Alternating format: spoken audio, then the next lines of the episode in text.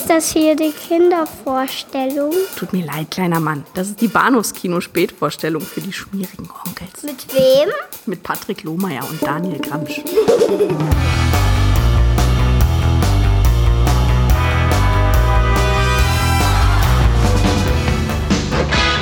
This is it. This is the end of the line. Telling me. Did I tell you about the pool here? For Daniel LaRusso, Is this the only pool you guys got? the future seemed far from terrific. This place is a dump. You should go back to New Jersey. Hey, I know it's hard, but we're not quitters, are we? Until he met the right girl. And I. She's beautiful. I say she's beautiful. I think she's beautiful. Is that your address? You got it. But that only angered the wrong guy. Oh You club 9.30. Definitely. You gotta be nuts. And his troubles really began. You have to push it. Now you can pay. Then, in one man, he found a teacher I promise teach karate. and a friend Fighting always last answer. How did you do that? Don't know. First time. Power, whole body. Make a perfect picture. How do I know if my picture's the right one? If come from inside you, always right on. Hallo und herzlich willkommen zu Episode 308 des Bahnhofskino Podcast. Mein Name ist Patrick und bei mir ist Daniel Sun. Hallo. Bonsai! Ja, Bonsai? Bonsai? Ja, eben. Das ist die Frage. Nenn mich bloß nicht Mr. Miyagi. Das ist das Einzige, worum ich bitte heute Abend. Äh, Okay, Ansonsten- na gut. Ich, ich nenne nicht bei deinem richtigen Namen, also Miyagi. Ja, Ja. sehr gut. Und äh, das qualifiziert uns natürlich auch schon, äh, äh, enttarnt, entlarvt uns quasi als äh, Nerds? Äh, ja, Nerds und Karate-Kid-Afficionados, also echte Kenner der Materie. Wobei ich glaube, du bist mir da um einige ähm, ja, Schritte voraus. Oh, da bin ich mir nicht richtig sicher, aber wir werden sehen. Doch, ich bin mir ziemlich sicher. Denn weniger über Karate Kid wissen als ich kann man kaum. Aber ich habe ihn irgendwann mal gesehen und jetzt noch mal gesehen. Also, wachsen und polieren kennst du. Ja, das kenne ich, das kenne ich natürlich. Ich äh, und das letzte Mal, als ich den Film gesehen habe, noch relativ jungen Alter, in so in jugendlichem Alter, dachte ich mir, wieso macht äh, Daniel diesen Scheiß? Und äh, ich glaube, jetzt erst so nach dem Wiedersehen, nach über 20 Jahren, habe ich gemerkt, ach so, das ist ja der Gag. Oh je. Aber du warst vermutlich noch sehr jung. Ich war jung, ich war jung, ja. Okay. Ältere Jungs haben mir diesen Film gezeigt, von wegen musste sehen. Und, äh, aber darüber wird zu sprechen sein. Also es war eine andere Zeit. Mhm. So, anno Mitte der 80er. Ende der Ja. 80er. Äh, zum zweiten oder zum ersten sprechen wir dann eben auch noch über Kickboxer beziehungsweise Karate Tiger 3 oder 3 Kickboxer äh, zu Deutsch, was wenig sinnig ist, da der äh, da Kickboxer eben mit Jean-Claude Van Damme gar nichts zu tun hat mit den äh, vorhergegangenen Karate Tiger Filmen. Äh, auch das ist so eine Erinnerung aus meiner Jugend, äh, gerade bei solchen Filmen, die irgendwie Karate oder Fighter oder Army oder sowas im Titel trugen oder Power Force, sowas. Ja. Da wurden dann eben auch gerne mal Sequels beliebig zusammengewürfelt. Klar. Die, die, die Sequels übrigens zu äh, Kickboxer heißen in Deutschland Kickboxer 2, der Champ kehrt zurück. Äh, Kickboxer 3 heißt in Deutschland Karate Tiger 6, Entscheidung in Rio. Finde ich auch sehr schön. Hm? Und dann geht es eben auch so weiter. Kickboxer 4, der Aggressor und Kickboxer 5. der kriegt da keinen Zusatztitel mehr. Ah, okay. So, äh, mit dem fangen wir an, haben wir gesagt. Warum? Ja. Ich, ich würde ich würd gern den Abend irgendwie auf einer, auf, auf einer fröhlicheren Note beenden. Nein, Deswegen. Oh nein, Daniel. Oh, oh nein. Ich ahne Schlimmes. Na, gucken wir mal. Ja, gut. Die Inhaltsangabe ist relativ kurz geschrieben, hat sie ähm, Sternchen Platzhalter-Account, Sternchen will heißen, Profil bei der OFDB gelöscht. Vielleicht, weil sie, seine Inhaltsangabe so schlecht war, wir wissen es nicht. Aber wir wissen es jetzt gleich, nachdem wir sie verlesen haben. Und zwar steht hier, bei einem Kicks Kickbox-Kampf wird Eric von dem thailändischen Champion Tong Po zum Krüppel geschlagen. Erics Bruder Ku- Kurt schwört Rache. Von Chan, einem Kickboxmeister, lässt sich Kurt zu einer perfekten Kampfmaschine ausbilden. Und das war's schon. D- Daran kann es nicht liegen, dass sie ihn rausgeschmissen haben. Also Nein, vermutlich. Verm, verm, vermut, vermutlich nicht, nein, aber äh, sagen wir mal so, ich wünschte, ich wünschte, der Film wäre, wäre so kurz, also von daher. Du. Also, das ist gemein. Ich, ich höre schon. Hör diese ganzen leider wahr. Spitzen raus, ja. ich versteck sie auch nicht. Diese rhetorischen Handkantenschläge hier gegen meinen, meinen geliebten Kickboxer. Ja. Mhm, mhm. Äh, was bleibt zu dem Film zu sagen? Also, was bleibt zu sagen? Hoffentlich eine ganze Menge, aber vorweg, vielleicht kurz, äh, Jean-Claude Van Damme spielt die Hauptrolle als Kurt Sloan. Also, so würde ich es normalerweise aussprechen. Ja. Wie, wie Van Damme spricht, weiß ich leider nicht unbedingt. Vielleicht braucht er irgendwie Ja. eine halbe Stunde, um rauszufinden, dass er Kurt heißt.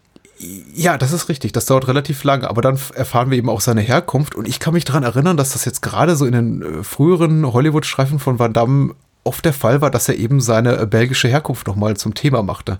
Hm. In späteren Filmen, die er dann in den USA machte, hieß er dann plötzlich eben ähm, Kirk Power oder so. Ja, Jeff äh, Stryker. da waren- ja, sowas. Ach nee, das war der andere. Sehr glaubwürdig spielt Dennis Alexio, so heißt der Darsteller, sein, sein Bruder. Man könnte meinen, die sind irgendwie aus demselben Ei gepellt, wenn man sie so ansieht. Oder auch nicht. Äh, Dennis Chan spielt äh, seinen Trainingsmeister Chen Chao. Äh, den Antagonisten, den Kontrahenten von Kurt gibt ähm, Michael Kissy oder Michelle Kissy. Super. Und äh, den Love Interest von Jean-Claude spielt äh, Cutting Lee als, nee, Rochelle Ashana, Entschuldigung, als Mai Lee. Mai Lee klingt auch irgendwie so schön ausgedacht. So, so was sich so ein westlicher Drehbuchautor denkt, wie so thailändische Frauen eben heißen. Aber sowieso haben die Drehbuchautoren einige komische Vorstellungen von Thailand, die wir gleich sehen. Ja. Oder? Fragezeichen. Wie ging es dir mit dem Film? Hast du ihn zum ersten Mal gesehen? Ja, also zumindest, Mhm. zumindest zum ersten Mal bewusst. Es, ist, es gab nicht eine einzige Szene, in der ich gedacht hätte, irgendwie, ah, habe ich das schon mal gesehen? Ähm, ich bin mir, ich bin mir halt bei sowas immer sehr, sehr unsicher, weil äh, Filme dieser Art gerne auch irgendwie natürlich irgendwie Folge 7 oder so von irgendwelchen, von mir auch ausgedachten Serien, ähm, liefen ja gerne mal rauf und runter äh, Anfang der 90er auf, auf Tele 5 oder sowas. Ja. Ähm, und da, da habe ich natürlich eine ganze Menge mitbekommen, aber es hat mich halt alles so wenig beeindruckt, oder ich mich nicht wirklich erinnern kann. Also ich bin mir relativ sicher, dass ich ihn nie gesehen habe. Ja, jetzt habe ich ihn gesehen und weiß nicht so richtig, weil ich mit ihm anfangen soll, muss ich ganz ehrlich sagen. Äh, ich habe ich, hab- ich habe ich hab kein grundlegendes Problem mit dem, mit dem, mit dem Genre an sich. Und äh, ich glaube, sagen wir mal, so die, die Grundstruktur und so, so, so einfach sie ja auch sein mag. Ich meine, das ist halt sowas, was das, wenn, wenn du die Story halt erzählst, das, das schreibst du irgendwie auf eine, auf eine, auf eine Serviette irgendwie beim, Ja. in deiner, in deiner, in deiner Mittagspause. Kann, kann ja durchaus funktionieren, so, solange das in irgendeiner Form von charismatischen Schauspielern irgendwie getragen wird oder, oder zumindest das Drama in irgendeiner Form nachvollziehbar ist oder, äh, oder die, die physischen Leistungen der, der Sportler äh, beeindruckend sind oder sowas. Das alles sehe ich halt in dem Film überhaupt nicht. Oh, Gar nicht. Nee, überhaupt nicht. Kein bisschen. Ich finde halt, also gerade, gerade die Zuschaustellung von, von, von, von den paar Sachen, die, die Van Damme halt irgendwie berühmt gemacht haben, also seine, seine, seine Splits und all das. Ich hab's halt nun schon ein paar tausend Mal gesehen. Ich muss sie nicht in jedem von seinen Filmen sehen und das ist halt irgendwie, das ist dann, irgendwann ist es auch abgedroschen.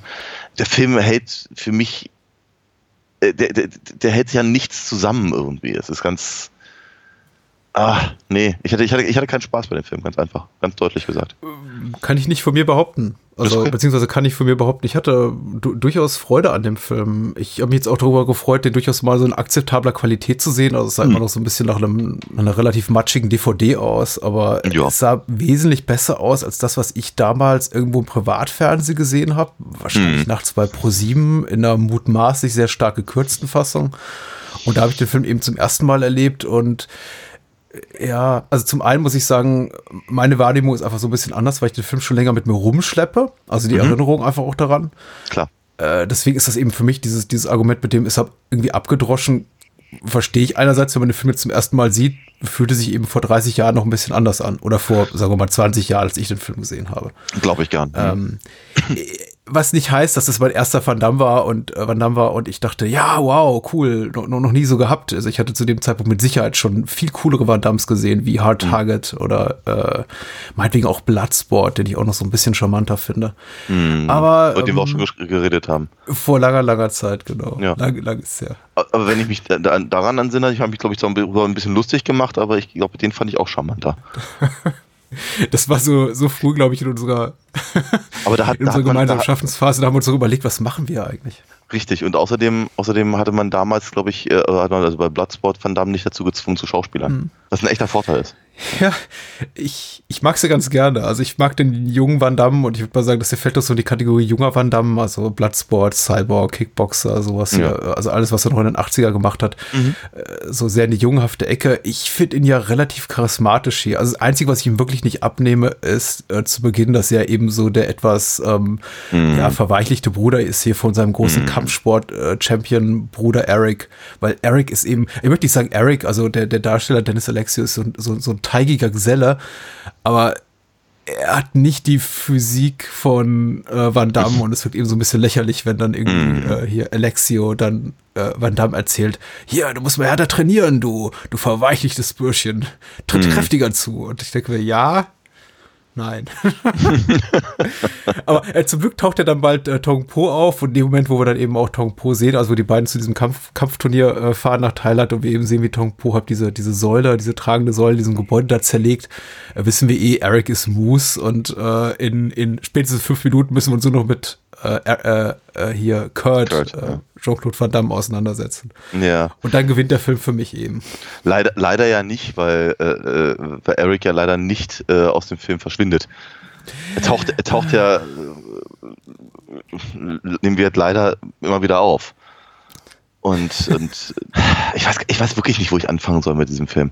Ähm, ich meine, das, was du gerade beschrieben hast, ist erstmal völlig richtig. Ne? Also da, da in den Film reinzugehen und den anderen da als, als, als großen Helden äh, darzustellen, damit man Kurt dann im Laufe des Films beim Training sehen kann, ist natürlich auf einer, auf einer äh, Erzählebene total nachvollziehbar, aber es funktioniert halt nicht mit diesen beiden Schauspielern. Außerdem ist Eric halt auch nicht sehr beeindruckend, was im, also was das schauspielerische Fach, das, das charismatische Auftreten oder, oder, oder eben. Aber seine Frisur. Und sein Schnauzer, genau. Seine Haare. Ja, unglaublich. ähm, ja, also es, es, funktioniert alles nicht so richtig und da, ich, ich gebe dir völlig recht. Äh, hier, hier Tong, Tong Po ist, ist äh, äh, entsprechend beeindruckend, ja, sicherlich. Ich hatte so das Gefühl, na, also so, so, so, so, so ein bisschen, bisschen krampft bei mir gerade, so was so die, ah, der, der, Blick auf asiatische Menschen angeht. Mhm, mh fand ich nicht so schön. Das zog sich leider auch ein bisschen durch den Film durch. Genau, und, und wenn es dann eben um die Training, um das Training von, von, von Kurt angeht, äh, dann äh, kriegt der Film ganz neue andere Probleme, aber vor allem kriegt er dann Probleme, wenn, wenn eben sagen wir, dieser, dieser Racheakt, den, den er ja plant, er will ja eben Tong Po vermöbeln, um halt seinen, seinen, seinen armen Bruder zu, zu, zu rächen das, das löst sich halt ehrlicherweise ein bisschen im Wohlgefallen auf, wenn, wenn Eric dann halt ständig, ständig wieder auftaucht und ja, sitzt halt im Rollstuhl, aber eigentlich geht es ihm irgendwie ganz, ganz gut so weit, weißt du? Und denke mir, das ja, ist, das ist total äh, nett geworden außerdem. Ja, ja, ja. Und dann, dann, dann, dann müssen sie sich irgendwelche anderen Konflikte ausdenken, um, um halt den Grundgedanken äh, der Rache halt weiterzutragen. Und das ist, deswegen sagte ich ja vorhin, das Drama funktioniert eben auch leider nicht. Ach, ich habe dich irgendwie unterbrochen, glaube ich. Hm. Nö, hast du nicht. Ich verstehe die Kritikpunkte. Also das, äh, die, die Dramaturgie ist sehr flach, sie ist sehr offensichtlich. Für mich funktioniert sie eben relativ gut so in diesem Kontext eines, ja, äh, Fascho-Action-Films. Weil mhm. das ist es mhm. eben. Also im Grunde sind wir hier nur einen Schritt entfernt von sowas wie Commando und dergleichen. Also wir haben ja eine sehr, ja fast schon faschistoides Weltbild. Also da ist halt Jean-Claude Van Damme, der, der Adonis Superkämpfer und alle um ihn rum sind eben nur so, ja, der krüppelhafte Bruder, der der Jim Crow Schwarze, die schlichten Einheimischen, mhm. der Mr. Miyagi, Leica Ausbilder, äh, Frauen mhm. in diesem Film, bis auf sein, sein Love Interest sind ausschließlich Prostituierte, glaube ich. Ja. Also, das ist also ja. ein, genau. ein sehr merkwürdiges Weltbild, in der eben eher so als strahlender Held halt doppelt und dreifach und zehnfach strahlen kann. Ja. Ähm, das ist natürlich, die, diese Welt sich natürlich total verwerflich, also nicht äh, politisch nicht meine, aber in dem mhm. Kontext funktioniert eben für mich diese schlichte Dramaturgie ganz gut. Aber das hat sie eben auch schon bei Commando getan und bei Filmen dieser Art, über die wir grundsätzlich, glaube ich, immer so ein bisschen verschiedener Meinung sind. Äh, ja. Ich, ich sehe die ganzen Defizite, mhm. aber ja, ich finde eben, es gibt auch genug solche yeah, Faust in die Luft direkt Momente, in denen ich mir sage, okay, da hat der Film mich dann doch irgendwie oder zum, also auf so einer ganz, möchte ich fast sagen, primitiven mm. Gemütsebene. wenn Mhm. er, wenn eben Van Damme die, die Palme zerlegen darf mit seinem Fuß. Mhm. wenn eben äh, Chan Chao diese äh, ko- komische Rettungsaktion am Ende äh, starten darf. Das ist schon grenzdebil, möchte ich mal sagen, was so äh, allein, was so, so das Plotseitige betrifft und, und Mhm. die Charakterisierung dieser Figuren. Aber irgendwie so auf so einer ganz dumm dreisten Ebene hat mich das irgendwie, also kriegt mich das emotional. Auch wenn ich Mich- natürlich davor sitze und denke so, ja, wirklich, Eric, Mhm. du bist ganz schön happy in deinem Rollstuhl. Was, Miley, du wurdest gerade vergewaltigt, aber hältst Ja. lieber die Klappe, weil willst du jetzt irgendwie deinen Freund nicht belasten? Und, Äh, äh, Allein die Tatsache, dass sie alle in die Kamera lachen am Ende und ich denke, hey, du bist ein Krüppel, du wurdest gerade vergewaltigt, aber Hauptsache Mhm. alle strahlen in die Kamera, ist so ein bisschen. Ja, Äh. ja, ja, ja, aber genau, ich, ich kann über so eine Sachen eben überhaupt nicht hinweggucken. Ähm, ich finde das, ich finde das halt wirklich, ich, find- ich ja, mich, mich, mich, mich, mich beleidigt das als Zuschauer, wenn ich eben äh, ganz, ganz, ganz Thailand als eine Ansammlung von, von Gangs, Gangstern, Prostituierten, Feiglingen oder äh, so, so, keine Ahnung, so dem, dem, dem Fu Manchu-Bösewicht irgendwie sehe, mit Ausnahme des Yoda vom Dienst hier und, und, und seiner Tochter, oder wenn ich eben, wenn ich ihn eben sehe, dass, dass wenn, wenn Kurt dann eben tatsächlich die, die bittere Wahrheit versteht, dass, dass sich eben äh, sein, sein Kontrahent da an, an, an, seiner, an seiner Freundin vergangen hat und ich das Gefühl habe, sein, sein Schmerz darüber ist wichtiger als, als, als der verbrecherische Gewaltakt, der ihr angetan wurde. Ja, natürlich. Ich, mir, natürlich ah, ja. äh, ich kann damit nicht umgehen. Also ernsthaft nicht, weil ich finde, das ist, das, das, das, das, das verlangt, um da einen, einen Faust in die Luft reck Moment zu haben, würde es äh, sich bei mir eine, um eine, eine ethisch, moralisch, politisch, philosophische 180-Grad-Wendung äh, handeln. Ich kann das einfach nicht. Und deswegen habe ich, glaube ich, aber auch immer so mein prinzipielles Problem mit, mit dem Action-Kino der 80er an sich. Und äh, wenn es halt auch noch so dumm dreist rüberkommt, weil der Film gibt sich halt eben einfach mal überhaupt keine Mühe, irgendeine andere Ebene zu bedienen, dann habe ich ein, dann habe ich ein richtiges Problem. Ich meine, wir reden hier nicht von John Milius. Ja? Also können, wir können halt nicht sagen, hey, der Film ist gut, auch wenn er, wenn er, wenn er Ja. politisch korrupt ist.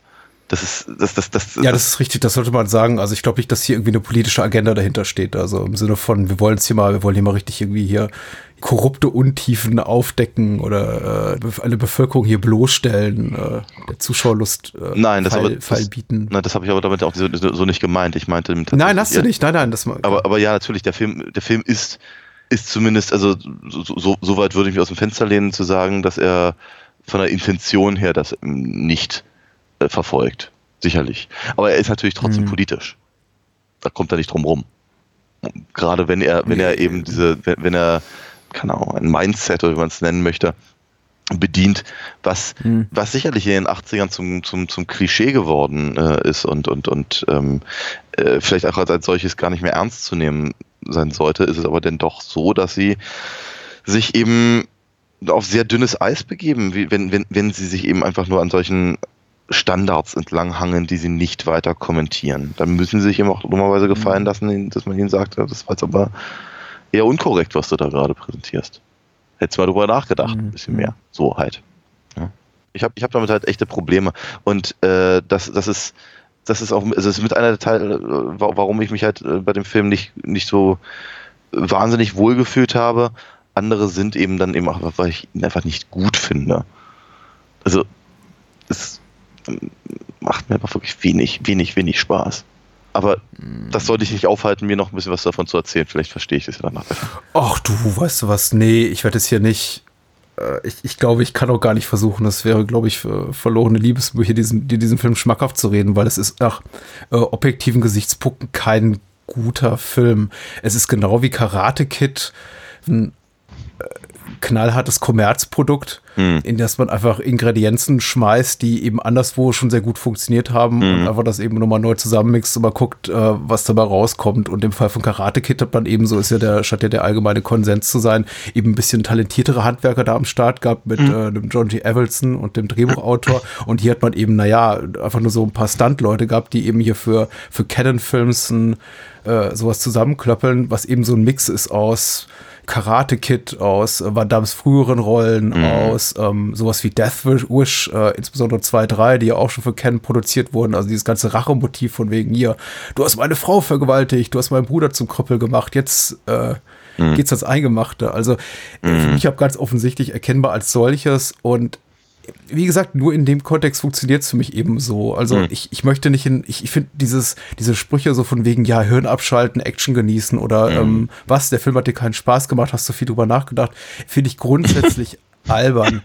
Ähm, weil das kann nicht der Gradmesser sein für die Qualität eines Films, mhm. die Voraussetzung, dass ich eben vorher, äh, dass mir verboten wird, darüber nachzudenken. Ja. Kickboxer macht es mir tatsächlich relativ leicht, mich auf so eine reine Bauchgefühlebene zu begeben. Mhm. Und jetzt erst im Gespräch, so fange ich an, wirklich, wirklich über diese Mechanismen, die hinter diesem Film stehen, dieses ganze, ja, dieses ganze Sammelsurium einfach an dramaturgischen Bits and Pieces, die eben anderswo offensichtlich funktioniert und Kohle gemacht haben, aus denen der Film besteht, darüber nachzudenken. Und dann, ja, dann, dann mhm. zerbröselt er mir auch so zwischen den Fingern. Ja. Äh, wenn ich ihn gucke, habe ich Spaß, ganz ehrlich. Also ich, ich mag auch, ich sage mal so, er unterhält mich nicht durchweg gut. Ich bin auch immer, es gibt Momente, über die ich stolpere, auf eine unangenehme Art und Weise. Zum Beispiel dieses ganze Thema, alle Thailänderinnen sind Prostituierte mhm. und alle Männer entweder korrupt oder sehr, sehr schlicht gestrickt oder sie haben eben so eine zen-like äh, äh, Aura des äh, mhm. Ja, Kampfsport-Großmeisters um sich. Das ist auch dann das, was wir in einer unserer letzten Episoden hier als, als Magical Negro, so quasi das asiatische Äquivalent dazu bezeichnet haben. Ja. und äh, darüber stolper ich auch und das ist mir auch unangenehm. Aber schwupps kommt dann eben wieder die, äh, so, so eine Palme um die Ecke oder eine Szene, die ich einfach visuell interessant finde oder so ein äh, Moment, der für mich auch eben durch, sein, durch seinen etwas kruden Humor ganz gut funktioniert. Oder so ein blöder Power-Pop-Song spielt auf, wie jetzt zu Beginn dieses Everybody Follows the Leader, das könnte fast aus dem Trauma, Trauma-Streifen stammen. Mhm. Und äh, ja, in dem Moment, wo, wo Eric da, da besiegt wird, da im, im Wettstreit, also den Ellbogen in den Rücken kriegt, kommt da so ganz trister Song, der genau beschreibt, in welcher Lage sich Kurt da befindet. Äh, also diese expositorischen Songs, auf die, wo es dann heißt auf der Tonspur, du bist ganz allein in Thailand und dein Bruder liegt im Krankenhaus. Und dazu eben Bilder, wie, wie äh, der traurige Kurt durch den Park läuft. Also ich weiß, also mich ja, hält das tatsächlich bei Laune. Und, äh, ja. wenn, wir, wenn, wenn wir über Team America reden, dann ja. Ja. Okay. Ja, ja ist gut. hm. Ich kann. Ich, aber ich, du, ja. ich. Ich kann es dir nicht schön reden. Nee, glaube ich, ich auch. Ich kann es dir nicht schön reden. Es ist auch nicht, ich verlange das auch gar nicht. Ähm, ich betone halt nur, ich kann halt sowas immer nicht, nicht auf, auf so einer ironischen Ebene halt sehen. Also mich, mich im Stillen darüber zu freuen, wie blöd das alles ist, das ist halt irgendwie ist keine, keine Art, wie ich halt Filme äh, genieße. Ich gebe leicht zähneknirschend zu, dass, ähm, dass natürlich manche der, der Trainingssequenzen durchaus, naja, wie möchte ich sagen, ich möchte nicht sagen beeindruckend sind, aber eben doch zumindest also teilweise physisch nachvollziehbar. Also, ne, wenn, wenn, wenn, wenn ihm mhm. da irgendwie der Schritt gedehnt wird, damit er endlich seine Splits machen kann, das sieht schon ein bisschen auer aus. Ne? Das kann ich nachvollziehen in irgendeiner Form. Ich meine, ich denke mir halt, ja, okay, ich meine, wir wissen, dass er es kann. Also von daher werden, wenn sie da wie einen netten kleinen Flaschenzug hingebaut haben und der Rest ist dann Movie Magic. Ähm, aber es funktioniert ja durchaus, ja. Oder wird dann, dann, dann, dann Schienbein, das halt nicht, das eben nicht aussieht wie, wie, wie bei Fulci oder so, sondern halt wirklich wie, naja, jetzt würde man halt lange gegen eine Palme getreten haben. Das, das, das sieht man halt schon so ein bisschen mehr handwerkliche Kunst. Ähm, aber ich finde es halt so schwierig, weil, weil eben die, der Sinn und Zweck der Szene und wie die Szene angelegt ist, das ist halt, ist es eben auch leider nicht sonderlich originell, weil mhm. eben so oder so ähnlich hat schon, schon etliche Male gesehen. Und, und die Humorebene, auf der dann sowas wie, funktioniert, wie, keine Ahnung, sein Lehrer sitzt auf der, sitzt auf einer anderen Palme und lässt da irgendwie eine Kokosnuss ihm auf den Bauch fallen oder was auch immer sein mag. Und äh, dann schafft das endlich und dann kommt gleich die nächste hinterher, soll ein großer Lacher sein, dachte mir, äh, also ich habe, ich habe, mhm, mhm, ja, aber ich, ich, ich verstehe es natürlich schon in gewisser Weise, aber ich kann halt nicht, das war mein Ausgangspunkt, mir fällt es halt wahnsinnig schwer, so, so, eine, so, eine, so, eine, ironische Distanz dann zu wahren und zu sagen. It's so, it's so bad, it's good. Ja, ich verstehe, dass man den Film auch so sehen kann. Ich glaube, das tun auch viele Menschen. Ich wollte nur sagen, ich glaube, mir fällt der Sprung leichter, mich auf das Niveau des Films Hm. hinabzubegeben, als du dann über bestimmte Sachen hinwegzusehen. Aber ich mag auch die, Isto äh, die ironische Sehart überhaupt nicht und Hm. äh, die, die verschafft mir auch kein Vergnügen. Das wird eben forciert. Dafür muss ich mich ja aktiv bemühen, einen sehr speziellen Blickwinkel auf etwas zu erlangen, um Spaß daran, um Freude daran zu haben. Ja. Und das kann ich ja nicht. Vor allem nicht in dem Rahmen, wie ich den Film gesehen habe, nämlich hier äh, allein an meinem Computer. Das wäre vielleicht leichter, wenn ich jetzt äh, mit dir vor der Glotze sitzen würde und wir hätten bereits das zweite Sixpack angefangen. Aber äh, haben wir eben nicht. Äh, insofern fällt es mir natürlich auch schwer, beziehungsweise ist mir unmöglich zu sagen, so, ach, jetzt mache ich mich mal über den Film lustig, weil der ist ja bestimmt so richtig schön scheiße. Nee, ehrlich, mir fiel es relativ leicht, da, da mitzugehen. Und ja, wie gesagt, so einige Sachen sind eben so schmerzhaft, wenn eben dann das, die, die unangenehmsten Züge dieser Art von Kino so zutage treten. Aber dann gibt's eben auch so Momente, in denen ich wirklich fast schon bei mir so fast schon hysterische gute Laune entwickelt. Okay. Zum Beispiel bei dieser Befreiungsaktion mit, mit, mit Eric da im Rollstuhl und äh, Chan Chao, wo sie da diesen Schergen von Tong Po oder diesem einen äh, Mafiosi oder wer auch immer das ist, da, da begegnen äh, in dieser Lagerhalle und der Film wird plötzlich explizit gewalttätig in einer un wirklich unangenehmen Art und Weise, wie das bisher nicht war, wo wir eben immer nur brutale Kämpfe gesehen haben, aber niemals wirklich so grausame Gewaltakte, in denen ab Menschen mit scharfen Gegenständen äh, äh, Schaden zugefügt wird. Und dieser eine Henchman kriegt eben diesen, diesen dicken Haken ins Gemächt. Und ich denke mir, was ist denn das jetzt für ein Film plötzlich? Also, äh, man kann vieles Schlechtes über Bloodsport sagen und andere Jean-Claude Van Damme Streifen, aber die kippen nicht plötzlich um und werden zu so einer Art Revenge-Horror-Thriller. Und das wird der Film nur für so einen kurzen Moment. Aber wie gesagt, ich, ich, das irritiert mich kurz und dann denke ich mir, ja, okay, schon blöd, aber macht doch irgendwie Spaß. Äh, Was ich ganz interessant finde, darauf, äh, das können wir gleich nochmal aufgreifen, ist tatsächlich dein Vorwurf des äh, Mangels an Originalität. Also insbesondere im Kontext der Tatsache, dass wir gleich nur über Karate Kid reden. Weil äh, sowas ähnliches würde ich da anbringen wahrscheinlich. Aber äh, Da, das ist für mich ja, da tatsächlich ich- da- bei, bei ja, den da Filmen ich- nicht da so ich- ein. Da würde ich vermutlich nicht mit der Wimper zucken und, und, und dir vermutlich sofort ein paar Gegenargumente geben können. Aber ja, klar. Da freue ich mich aber drauf. Ah. Ich bin auch zu Kickboxer fertig. Ich bin total Okay. happy. Also ich bin happy, du nicht. Nee, gar nicht. Nee. Ich glaube, damit müssen wir leben. Ja, also ähm, ich, ich, hatte, ich, hatte, ich hatte mir, ich muss ganz ehrlich sagen, ich hatte mir irgendwie doch noch ein bisschen mehr erhofft oder, oder mich ein bisschen gefreut, dass wir eben auch gerade mal wieder, sagen wir mal, diesen, die, die, die, die, dieses Genre vielleicht mal wieder ein bisschen äh, forcieren oder einfach mal wieder ein bisschen drin haben und so. Ähm, ja, mhm. aber ich bin, bin, ja, ich bin von der Auswahl nicht beeindruckt und von daher, und das war meiner, also von daher. Stimmt, ich erinnere mich, du hattest dir den Film ausgesucht. Ja, ja. Ja, deswegen ja. Beim nächsten Mal. Na, gucken wir mal. Ist, es tut mir so leid. Ich lache nicht über dich, sondern ich lache mit Ja. Kickboxer, mit Kurt und Eric und Miley, die Arme, Ja. und dem verletzten Hund, der dann doch nicht stirbt. Ja. Ja, auch Gewaltigen ein brillanter, Tiere. brillanter Trick, Äh, dass der, dass der ja. Hund die ganze Zeit da äh, äh, hechelnd, hechelnd liegt, während er aber das, das, das, das Messer aus dem Bauch zu ragen hat. Naja. Das ist auch, darüber könnte man bestimmt auch noch mal irgendwie so ein kleines Paper schreiben oder sowas. Also ich finde, das ist auch tatsächlich so ein Leitmotiv des Films, was sich der Film dann irgendwann zu eigen macht, dieses ähm, tatsächlich Katharsis erleben oder irgendwie zu einem besseren Menschen oder besseren Tier werden durch, durch Leiden. Also der Hund wird schwer verletzt, überlebt dann aber und äh, kläffert umso lauter, als Kurt seinen finalen Kampf gewinnt. Äh, Miley ist, äh, wird vergewaltigt, aber geht dann doch eben als, als Strahl, mit strahlendem Lächeln, äh, tanzt sie in die, in die Endcredits und sagt, ach komm, wenn es für den Sieg war, meines hier, meines neuen Partners, dann war es alles wert. Und äh, Eric sowieso wird zu einem guten Menschen, dadurch, dass er eben querschnittsgelebt im Rollstuhl sitzt und ist viel, viel entspannter, muss man sagen. Also ist vorher ein richtig gehendes Arschloch. Und ab dem Moment, wo er im Rollstuhl sitzt, ist er nur so, ach Kurt, bist ein guter Junge, komm hier. Ich bin für dich da. Es ist, es ist ein merkwürdiger Film, aber Ja. es ist, ja, äh, in der Tat.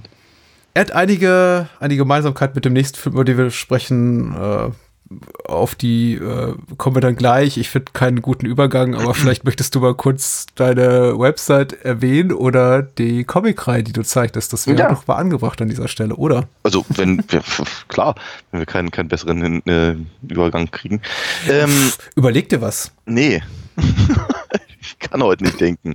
Hm. Alina Fox heißt meine Heldin und äh, also meine Comic-Heldin, eine Meisterdiebin und äh, dazu gibt es eine Webseite namens alinafox.de, da passiert nicht so wahnsinnig viel drauf, aber es gibt einen Shop. Und über den Shop kann man die Hefte bestellen, die dann auch von mir verschickt Mhm. werden. Mit einer Zeichnung und einer Unterschrift und allem, was so dazugehört. Wenn man vorher mal reingelesen haben möchte, dann kann man natürlich auf comicwerk.de gehen und dort dann einfach mal nach meinen Geschichten suchen. Und was kann man von dir noch so hören, wenn, wenn du nicht gerade mit mir redest über, über Filme, die mir gefallen, dir nicht oder andersrum? Ja, wenn ich nicht gerade mit dir rede, dann rede ich in der Bahnhofskino Extended Edition mit Gästen über alle möglichen Filme. Am liebsten rede ich natürlich mit dir, lieber Daniel. Du Schleimer. Schuldest Ja. du mir noch Geld oder was ist? Keine Ahnung. Aber falls ich es tue, wirst du mich auf jeden Fall bei nächster Gelegenheit daran erinnern. Ich glaube nicht, wenn dann nicht dir. Ja. Ja, Bahnhofskino Extended Edition gibt's noch, kann man gerne reinhören. Äh, man kann über Patreon und Steady diesen Podcast unterstützen und dafür sorgen, dass dieser Podcast eben am Leben bleibt und auch, auch ein bisschen wirtschaftlich läuft. Das äh, erfordert nämlich sehr, sehr viele Stunden Arbeit, viel Kohle und äh, einfach viel Liebesmühe, die da drin steckt. Und ja, kann man für spenden, muss man nicht. Ansonsten gerne auch bei iTunes mal eine schöne Rezension da lassen oder ein paar Sternchen und ähm, dem Podcast was Gutes tun, sich öffentlich darüber äußern bei Facebook, Twitter und Co. Nächste Woche machen wir zum Beispiel eine kleine Zwangspause und wer die Woche nicht Bahnhofskino los äh, verbringen möchte, der kann, wenn er sie uns denn über Steady und Patreon unterstützt, zum Beispiel eine Bonusepisode hören zu Zombie 3. Das ist auch nicht schlecht, oder? Ich habe das alles schon mal spannender, also rhetorisch besser hinbekommen, oder? Tu ich aber auch. Ich glaube, das liegt an den 32 Grad oder wie auch gerade hier sein mögen. bin froh darum, jetzt mit dir über Karate Kid reden zu dürfen. Oder Ja. im englischen Original The, Kar The Karate Kid. Äh, Aus dem Jahr 1984. Ja. Und du hast eine sehr viel längere und wahrscheinlich spannendere Historie mit dem Film. Sag mir, wie lange du schon mit dem Streifen lebst. Hm, Kann ich dir gar nicht so genau sagen. Also ich weiß, dass ich ihn ganz dringend, als er ins Kino kam, sehen wollte, aber nicht durfte oder konnte. Oder weiß ich nicht. Vielleicht war ich einfach noch nicht alt genug, war der ab zwölf und ich war noch neun oder so. Also auf jeden Fall, ich bin mir relativ, ich habe ihn nicht im Kino gesehen. Ich habe ihn dann, dann, dann, dann später gesehen. Tatsächlich, glaube ich, so, mit der, so, so, so, so, richtig, so richtig heiß drauf wurde ich dann eigentlich erst, als, äh, als der zweite Film in, in, ins Kino kam und irgendwie alle ganz, ganz wild danach waren und irgendwie, was ich, hier Peter Cetera, Glory of Love rauf und runter gelaufen ist, was jetzt aber nicht der Film ist. So, aber auf jeden Fall hatte ich, äh, ich habe den, ich, ich glaube, ich kannte genug Leute, die den gesehen haben und zitierten ihn ständig und ich glaube, tra- traf, traf einen Nerv äh, in unserer Jugend, als wir noch ja, frisch und knackig waren. Ja. Heute sind wir nur noch und. Genau, auf jeden Fall habe ich ihn aber dann auch irgendwann gesehen. Ich, ich, ich fand den auch, glaube ich, gut. Ich habe, wenn ich mich recht entsinne, habe ich die ersten drei auch tatsächlich alle gesehen. Äh, aber auch, glaube ich, nicht viel mehr als einmal. Ich glaube, den, also, Mhm. den ersten habe ich, glaube ich, mehrmals gesehen, weil er dann auch öfter mal im Fernsehen lief. Ähm, ich, äh, mich, mich, mich verbindet gar nicht mehr so, so wahnsinnig viel. Das, das klingt, das, das hast du jetzt gerade so aufge, aufgemacht, als hätte ich jetzt irgendwie eine total tolle Geschichte. ja, natürlich wurde ich, wurde ich in der Schule irgendwie Pamela Danielson genannt. Ja, das ist, glaube ich, mein größter, mein größter Beitrag, den ich dazu leisten kann. Ich habe mich in letzter Zeit tatsächlich relativ viel damit beschäftigt. Das mag der Grund sein, warum ich ihn vorgeschlagen habe. Hm, Jetzt du. Jetzt ich, ähm, ich trage den Film schon lange mit mir rum, aber nicht in besonders intensiver Form. Also ich habe ihn damals gesehen und ähm, habe ihn erstmal wirklich, wirklich aus einer ganz entrückten Position wahrgenommen. Also auch schon so als Kind, beinahe Teenager, muss ich muss ihn Ende der 80er, 90, 91 rumgesehen haben. Und dann eben lange Zeit nicht mehr. Ich möchte behaupten, irgendwie seitdem nicht mehr. Ich habe ihn schon verstanden. Das kam jetzt einfach so rüber, als sei ich zu blöd gewesen, hier die humoristischen Finessen dieses Films als, als solche zu entlarven. Aber ich glaube einfach, ich habe ihn nicht besonders konzentriert gesehen. Vielleicht war ich auch gelangweilt von dem Film. Ich weiß es nicht genau. Also tatsächlich diese ganzen One-Liner, die ich hörte, so auf dem Schulhof in der Grundschule, konnte ich alle nicht nachvollziehen. Die Menschen, die etwas älter waren um mich rum, die älteren Nachbarsjungs sprachen vor dem Film. Ich hatte keine Ahnung, worum es geht. Was soll, was wollte ich mit entrückter Position sagen? Also als ich zum ersten Mal so richtig gewahr wurde dieser Reihe, befand die eigentlich sich schon so am Ende ihrer Lebenszeit. Ähm, man sollte vielleicht auch Ja. jüngere Hörer durchaus noch mal daran erinnern, diese Karate Kid Reihe, zumindest Teil 1 und 2, waren mega Kinohits. Das war schon, also nicht so ganz Ja. in der Dimension von, sagen wir mal jetzt, den, den Rocky-Film oder den Rambo-Film, zumindest den ersten beiden, aber die waren enorm erfolgreich und gerade der zweite war omnipräsent in meiner Kindheit. Also das war äh, der, der, der, der, der seltene Fall eines Sequels, was zur damaligen Zeit kaum denkbar war und heute relativ normal ist, das eben noch mal erfolgreicher war als der Originalfilm. Also und zwar weltweit. Also wirklich Ja. ein riesiges Phänomen. Ralph Macho, riesen Teenie-Star, vorne auf, vorne auf der Bravo drauf und der Pop Rocky und was weiß ich. Und Oh ja. Mhm. das, das hat es mir schwer gemacht. Ähm, und ich glaube, wir hatten sowas ähnliches schon mal. Ich weiß nicht, vielleicht ist es vergleichbar mit deiner Haltung zu, zu sowas wie gefährliche Brandung, wo du sagst, das ist, das war doch diese Teenie-Stars und deswegen haben die dich nicht interessiert. Für mich war das eben so. Ja. Ich habe eben auf diesen, diesen Ja. Typen geguckt, auf Ralph Macho oder al- als Daniel und äh, wurde eben überall erschienen. Auf ähm, Igitt Mädchenzeitung, alle, alle quatschen davon, äh, überall hingen Plakate und es hat mich total ab, also es hat das Gegenteil von dem erreicht, glaube ich, was es sollte. Das hat mich nämlich einfach jegliches Interesse an den Filmen verlieren lassen. Also das geringe Interesse, was da war, wurde irgendwie komplett zunichte gemacht, dadurch, dass man eben so damit beballert wurde. Und das war eben auch zu einer Zeit, da kamen eben auch andere Blockbuster, waren da gerade im Kino, wie jetzt äh, Pretty Woman war auch so ein Fall. Äh, den hatte plötzlich auch jeder gesehen. Ja. Das war jetzt nicht explizit ein, ein Jungsfilm oder ein Kinderfilm, aber irgendwann hatte den jeder gesehen. Und ich wollte überhaupt nicht ins Kino rein. Meine Mutter hat mich dann irgendwann reingezerrt, weil sie sagte, ja, den müssen wir jetzt auch mal gucken. Den hat jetzt jeder mittlerweile gesehen. Und dein Vater, der steht nicht auf die Art von Film. Und ich dachte, ja, aber ich oder was, Mama? Und ich war halt bei der Mutter in Pretty Ja. Woman und wir waren nicht zum selben Zeitpunkt in Karate Kid 3, was ich dann irgendwie rückblickend ein bisschen doof finde.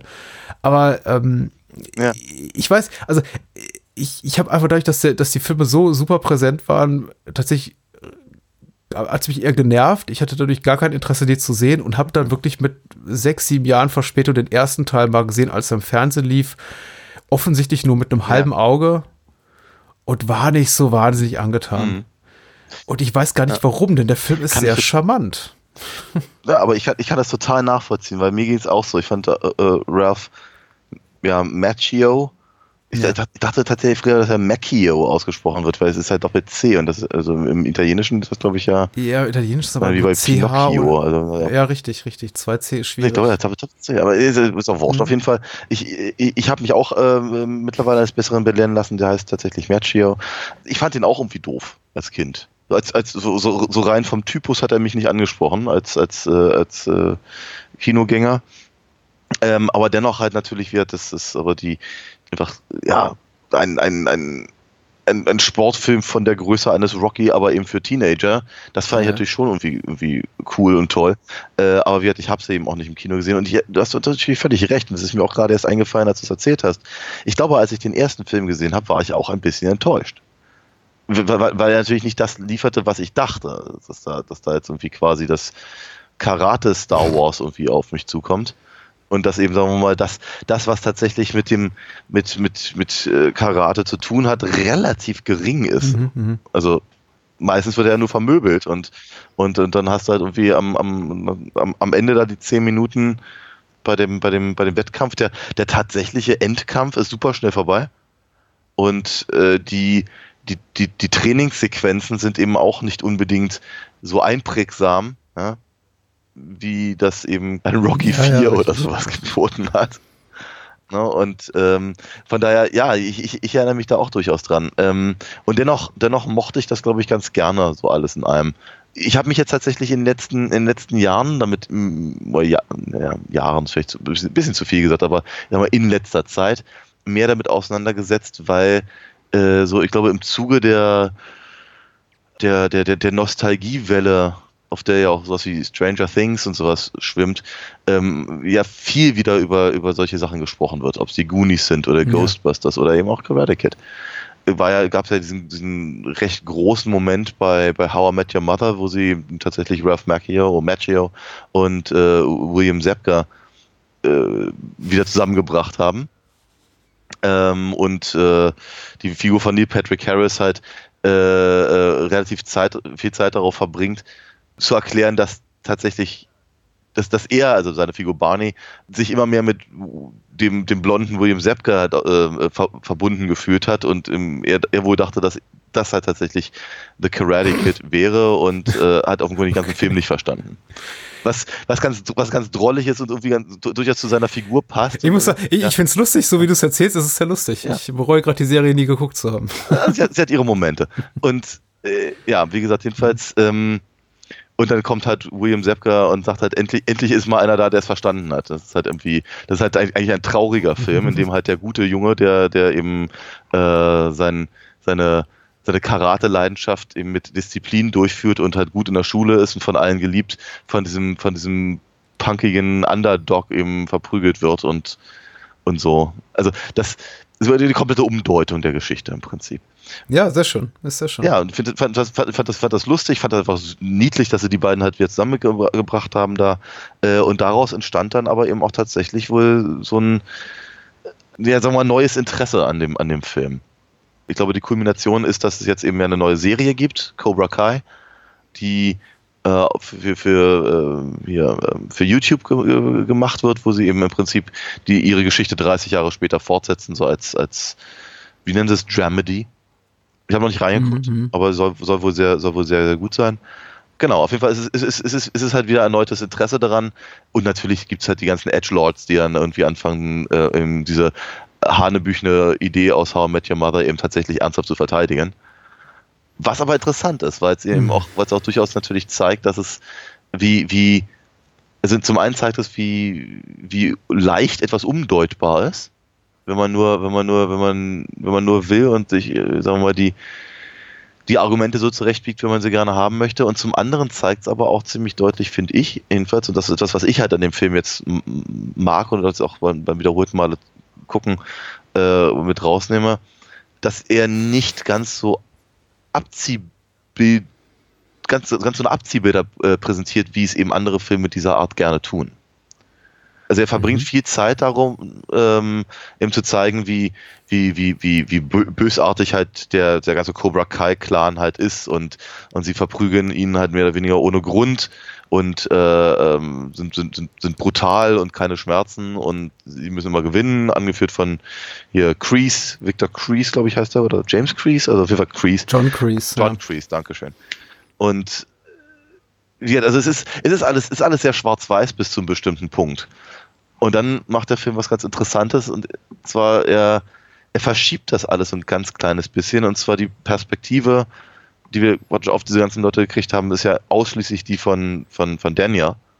Und dass am Ende des, des Films es immer noch ein paar Arschlöcher gibt, aber dass da im einer, einer im, äh, sich, sich im Prinzip zumindest versucht zu weigern, eben diesen, diesen brutalen Move da auszuführen und sie dann auch noch entschuldigt und dass eben ähm, William Zepkas Figur ihm tatsächlich selber ihm dann die Trophäe überreicht und, und ihm sagt, dass das, bist ein Jutta.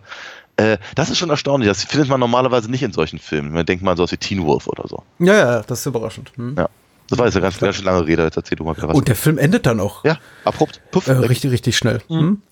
Das ist eben das, was ich tatsächlich zu schätzen, das hörte irgendwann auf, diese Art und Weise einen Film zu Ende zu bringen. Ich meine, wir haben ja äh, Rocky hier schon ein, zwei Mal referenziert, aus offensichtlichen Gründen. Ja. Der Regisseur ist der gleiche, der Komponist ist der gleiche und äh, Robert Mark Kamen, der hier das Drehbuch geschrieben hat, der wurde eben auch vom Studio beauftragt mit, schreib mal sowas wie Rocky. Hat doch gut funktioniert vor ein paar Jahren. Mhm. Kann man doch normal machen. Mhm. Äh, hat doch schon zum zweiten oder dritten Mal funktioniert. Ich glaube, äh, Rocky Rocky 3 war schon rausgekommen, 84. Also mhm. offensichtlich hat man da sowas gesehen wie eine goldene Gans und die konnte doch, konnte doch ein paar Eier legen in etwas anderer Form und da hat man eben gesagt, okay, machen wir das Ganze eben mal mit Karate und das ist ja auch gerade so im Kommen oder immer noch da. Also das ist ja tatsächlich der Kampfsport äh, Boom, zumindest so in, auf der Leinwand hielt ja relativ lange an, möchte ich behaupten. Also so wirklich bis bis zu 80er, Ende der 80er, 90er, als dann irgendwie mehr so ein bisschen, glaube ich, auch dieses, mhm. dieses sehr äh, muskelgetriebene Action-Kino irgendwie fast dominierte und dann plötzlich ab John McLean um die Ecke kam und dann war plötzlich ab Martial Arts gar nicht mehr so toll im Kino. Aber eine Zeit lang hat es funktioniert und 84 auf jeden Fall noch. Mhm. Und da der Grätsche Karate Kid gut rein im wahrsten Sinne des Wortes. Also ich habe mich ein bisschen schwer damit getan, tatsächlich. Das ist jetzt kein Problem, um wieder dieses böse Wort zu gebrauchen, überhaupt nicht. Ja. Aber ein bisschen schwer anfangs damit getan, über die Tatsache hinwegzusehen, dass es eben wirklich ein sehr offensichtliches Kommerzprodukt ist. Das ist ein ja. sehr, sehr gut gemachtes super vertontes, toll ja. fotografiertes, sehr herausragend geschauspielertes, kompetent geschriebenes und alles. Also es ist wirklich, mhm. was so die Production Values betrifft, ein wirklich gut gemachtes Stück Kino ist. Aber es gehorcht eben eine ganze Zeit lang, das hast du ja auch bereits angesprochen, sehr den komplett durchstandardisierten Mechanismen dieser Art von Film. Ja. Dieser Art von Underdog Coming of Age Story. Ja, klar. Also Und dann irgendwann eben nicht mehr. Und dann wird er gut. Ja, ja, das ist richtig. Ich, ich, ich finde das auch interessant. Also gerade da- dadurch, dass sie halt den Kampfsport nehmen, also Karate, Karate, äh, wie auch immer, jedenfalls äh, biedern, biedern sie sich natürlich, sagen wir mal, eher dem, dem, dem, dem Interesse äh, an, dass er vor allem durch undergroundiges Indie, naja, oder zumindest, zumindest, zumindest halt das, das Videothekenkino, sagen wir mal so, halt gefördert wurde. Ne? Die ganzen Rei- Anfang der 80er reihenweise ent, entweder Bruce Lee, Lai Lo, Lo Filme oder billige Horrorsachen. Genau. Ne? So sah es aus. Und Pornos. Ja. So, das, das, und, und das heißt also mit anderen Worten, wenn, sie, sie nehmen hier, sie nehmen hier halt ein im Prinzip Versatzstück aus einem Genre, das, das eigentlich so nicht unbedingt in halt so in diesen riesengroßen Hollywood-Kinos, äh, Kinofilmen zu sehen war.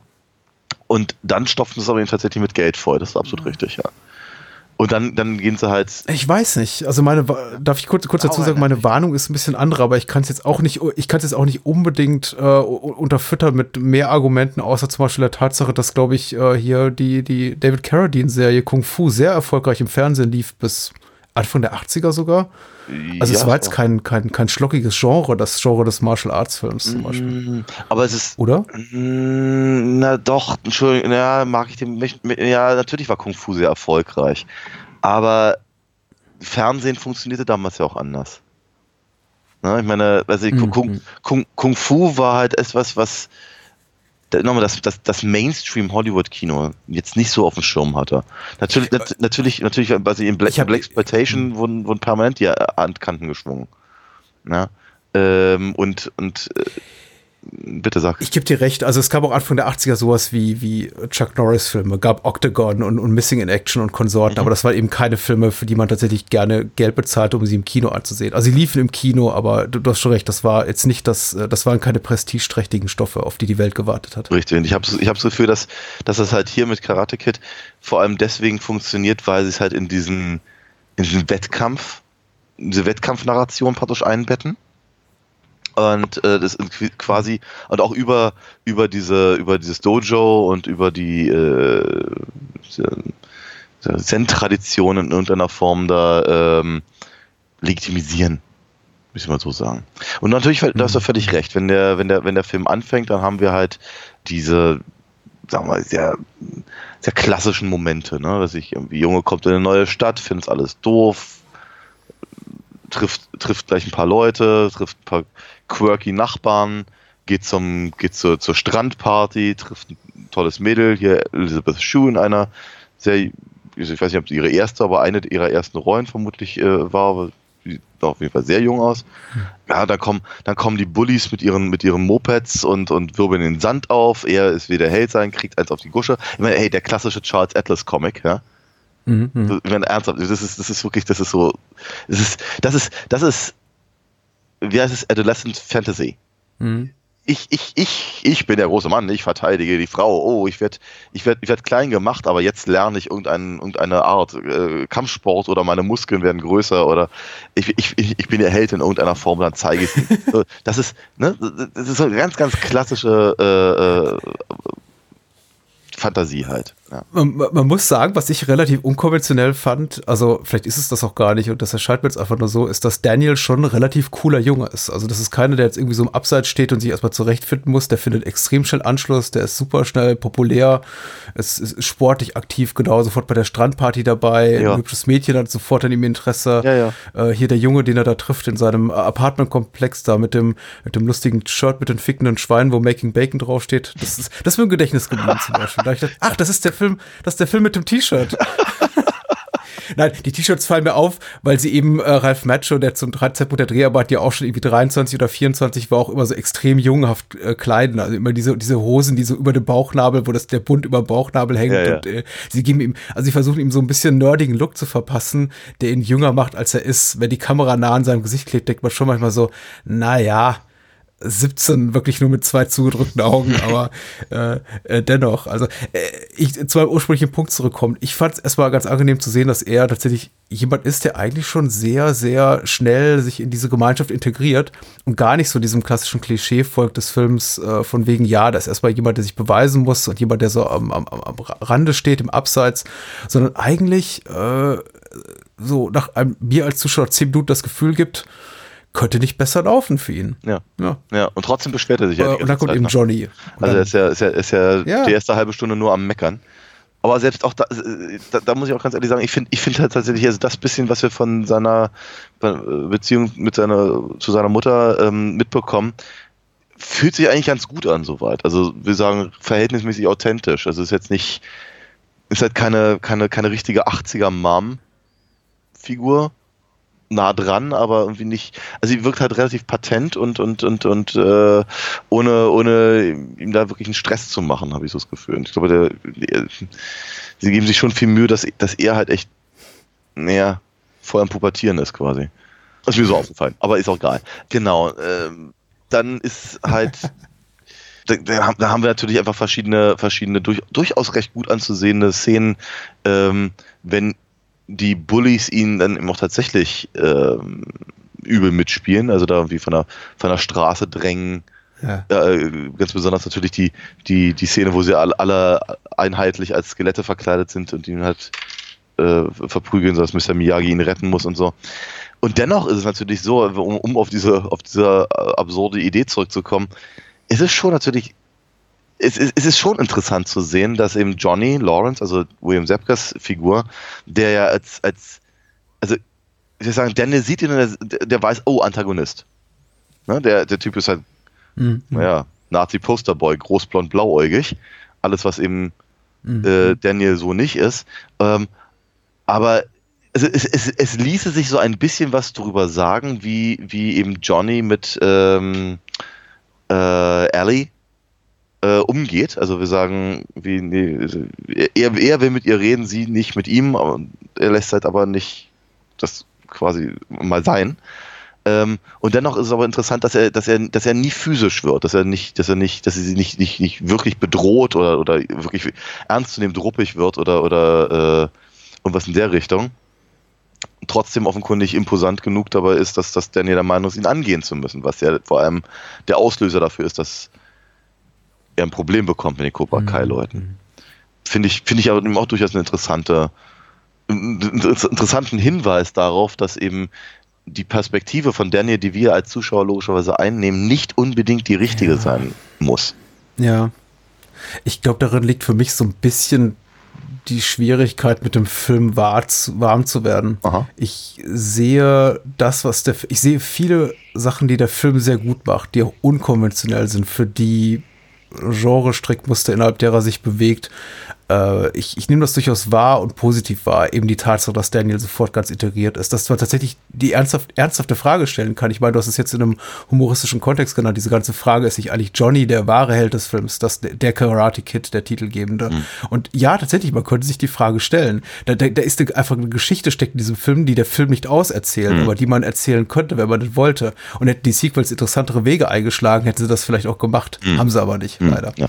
Äh, die Sequels sind sehr konventionell. Mhm. Die, die ganze Art und Weise, wie der Film äh, angelegt ist, mit Figuren, die nicht eindeutig gut oder böse sind, die auch irgendwie äh, ganz normale, auch für uns nachvollziehbare Makel haben, die unter äh, Dingen leiden, wie zum Beispiel Mr. Miyagi, der den, den äh, sich auch gerne mal in Alkohol flüchtet, ja. um, um über den, den, den äh, Tod seiner, seiner Ehefrau und seiner, seines Kindes zu lamentieren. Ja. Aus gutem Grund.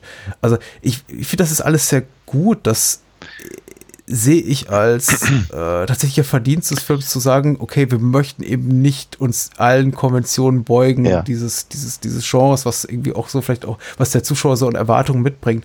Dennoch habe ich grundsätzlich so mit, mit Daniel eben, weil er so, weil er so ein cooler Junge vielleicht auch ist mhm. und weil er eben so auch niemals wirklich für mich in so eine glaubwürdige Opferrolle passt, mhm. das Gefühl, so richtig mitzuleiden und mitzufiebern. Er wirkt immer zu cool bei fast allem, was und er tut. Ich sehe es anders. Und, ich sehe es ähm, anders. Ich habe.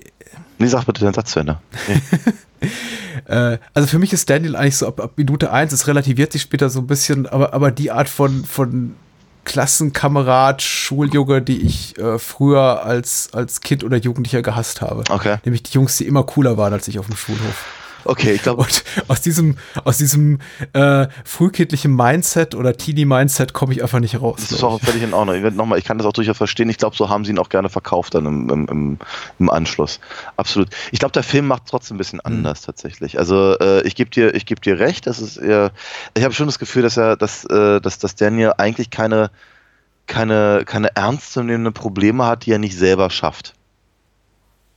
Und das, glaube ich, ist ein ganz, ganz interessanter Punkt, weil wir, es ist, weißt du, es ist jetzt wirklich nicht so schlimm. Man, man sieht ja ganz am Anfang, wie sie in New Jersey, glaube ich, äh, gewohnt haben und wie sie dann, dann später eben in, in äh, Kalifornien leben. Ja, das Apartment ist halt ein Ja. bisschen, bisschen, bisschen klein, beziehungsweise wie der Wasserhahn funktioniert nicht und so und der Pool ist scheiße. Aber ehrlicherweise, ich habe das Gefühl, da ist alles in einem etwas schöner. Also auch, auch den, den, die restlichen Sachen, die wir dann halt da sehen, wenn er, wenn er eben mit, mit Ellie dann irgendwie zum, zum, zu den Arcades geht und sowas. Und also sie, ich, also eigentlich kann sich Dan, Dan ja nicht unbedingt beschweren über das, das, das Leben, außer dass er eben aus seiner, aus seiner angestammten Umgebung gerissen wird. Was ja durchaus schwierig ist für, für also vor allem für, für Kinder und Teenager. Aber das heißt, dadurch, dass, dass es ihm doof geht und schlecht geht und, und, und, und er halt irgendwie rumnölt, das ist halt vor allem erstmal sein Ding. Also, das ist halt, also er, er ist dran schuld im Prinzip, dass es halt blöd ist und er schiebt seiner Mutter zu, mehr oder weniger. Ähm, dass, dass, Mhm. dass Johnny und seine Kumpels ihn auf dem Kicker haben, liegt vor allem daran, dass er sich halt in diese, in diese Situation da einmischt und eben sofort handgreiflich wird. Er geht ja, also, ne, stürzt sich ja sofort auf ihn und, und, und, und, und äh, will den starken Mann markieren. Und, und, oder was ich, keine Ahnung, dass sie das eben bei der, bei der Halloween-Party, wenn sie halt alle als Skelette verkleidet sind, dass, dass sie ihn da vermöbeln, liegt halt vor allem daran, dass, dass, dass, dass äh, Daniel halt Johnny mit Wasser klatschnass gemacht hat, als, als Prank. Das Hm. ist ja, das ist ja nicht unmotiviert. Die ist ja nicht so, als würden die sagen, irgendwie, guck mal, da ist ja schon wieder der Junge aus New Jersey. Lass uns verprügeln. Ne, die haben ja, die haben ja, Genau. ne, sie, haben, sie, haben ja, sie haben ja in gewisser Weise einen Grund, wenn man so möchte. Und die Tatsache, dass ich meine, wird, das lässt sich eben auch alles eben nicht so wirklich wegdiskutieren, dass man sagt irgendwie, ja, Daniel ist ja der Held und der ist so cool. Und äh, ja, Johnny benimmt sich halt gegenüber Ellie nicht, nicht unbedingt so, wie man möchte, dass ein, ein liebender Freund oder ein verständnisvoller Ex-Freund äh, äh, agieren würde. Ja. Er benimmt sich halt ehrlicherweise wie ein Teenager, also von daher ist vermutlich das auch wieder mit, mit äh, äh, Vorsicht zu genießen. Aber ich meine, Daniel macht genau das Gleiche dann später, wenn sie, wenn Ellie eben nicht mit ihm reden möchte und er ihr permanent nachsteigt und sie quasi mehr oder weniger so zwingt, mit ihm zu reden. Es ist, es ist nichts anderes als das, was Johnny halt eine halbe Stunde vorher in dem Film getan hat. Und das finde ich eben auch durchaus interessant, dass der Film im, ich weiß nicht, ob der Film das selber von sich so erkennt, muss, muss ich ganz ehrlich sagen, aber ich erkenne es halt. Ich denke mir halt nur mal kurz, ihr seid jetzt hier gerade nicht viel, ihr seid jetzt hier nicht viel anders. Und von daher sehe ich halt tatsächlich die, die, die, die, die Figur von, von, von Daniel etwas anders. Er ist, er ist, er ist vielleicht nicht ganz der Underdog, den man, den man erwarten würde in einem solchen Film. Das ist prinzipiell erstmal richtig. Aber er ist durchaus meiner Meinung nach nicht an dem gedanklichen Ort, an dem, dem, dem Mindset, wie er vielleicht sein Mhm. könnte. Und ich glaube, dass das der Moment ist, an dem Mr. Miyagi als, als, als Vaterfigur halt so wesentlich wird. Gar nicht mal so, so sehr der Wachsen-Polieren-Aspekt, sondern eben wirklich so das, das, das, das Fokussieren, ne? so das die innere Mitte finden und all das.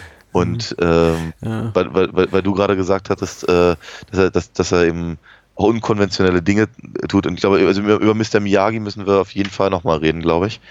Weil Ja. da hatte ich nämlich auch zeitweilig so das Gefühl, dass äh, nicht jetzt durch, durch Pat Moritas Akzent, dass eben auch alles sehr in, also das ist, das ist äh, parodistische Züge, ja, wird i- asiatische Äquivalent von Magical Negro, das er von gesagt hat, dass, äh, dass, dass, dass, dass das halt ganz stark durchkommt.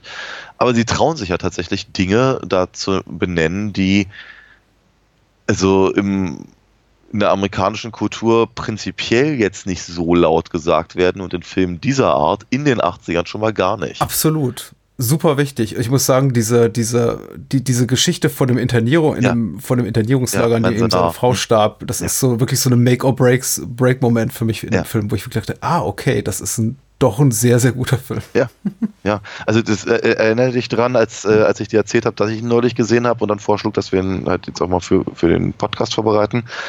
D das waren meine Worte. Ich, ich, ich bin erstaunt darüber, wie gut der Film tatsächlich ist. Weil ich hatte es auch so nicht, ich hatte es echt nicht mehr auf dem Schirm. Und es gibt halt genug von solchen Sachen eben, äh, wo, ich, wo ich irgendwie denke, das ist interessant. Das ist, das ist, ich weiß nicht, ob es mutig ist, aber ich finde es auf jeden Fall eine, eine Perspektivverschiebung, die man halt in einem solchen Film, der eben eigentlich ja eben eine, eine Underdog-Geschichte für Teenager in einem Kampfsport, äh, Junge kriegt Mädchen und gewinnt die Trophäe, Geschichte eigentlich sein sollte. Ne? Und, und, und lernt noch was von einem weißen Jedi-Meister. Ja, und Ja. Dann, dann, dann, überrascht mich das halt tatsächlich mit, sagen wir mal so, ja, wie soll ich sagen, un, unschlüssigen Sachen. Ne? Ding- Ding- Dinge, die halt nicht ganz klar geklärt werden. Einfach die Tatsache, wie jetzt, ja, offenkundig Mr. Miyagis Familie kam halt in dieses Internierungslager äh, äh, und, und dennoch, dennoch war, war er aber eben zum Beispiel äh, offenkundig in der amerikanischen Armee und, und, und wurde viel, vielfach ausgezeichnet. Ich meine, da hängt ja eine ganze Menge Lametta an, seinem, an seiner Uniform und all das. Auch nicht uninteressant. Also diese, das, ja, interessant, interessante Dinge, die da aufgemacht werden. Und du sagst, dass die Fortsetzung sich darauf nicht bezieht, schade.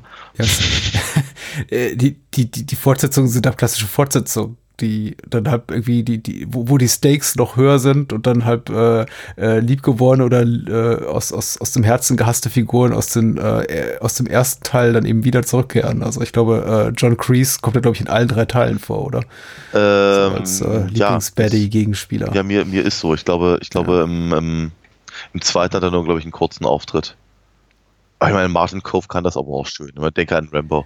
Ja, natürlich. Und das muss ja auch nicht verkehrt sein. Ich meine, wir sind eben die, die auch, wir, wir, wir haben die Rocky-Reihe durchgemacht, die jetzt auch inhaltlich nicht, nicht unähnlich ist. Und das kann ja auch durchaus funktionieren. Und bei Rocky war es ja auch nie unser Qualitätsmaßstab zu sagen, oh, das ist aber jetzt nicht wahnsinnig originell, Nein. weil die Rocky-Reihe ist eben im Grunde auch nur etwas, was äh, sich immer äh, selbst referenziert und rekapituliert, was vorher war und leicht variiert.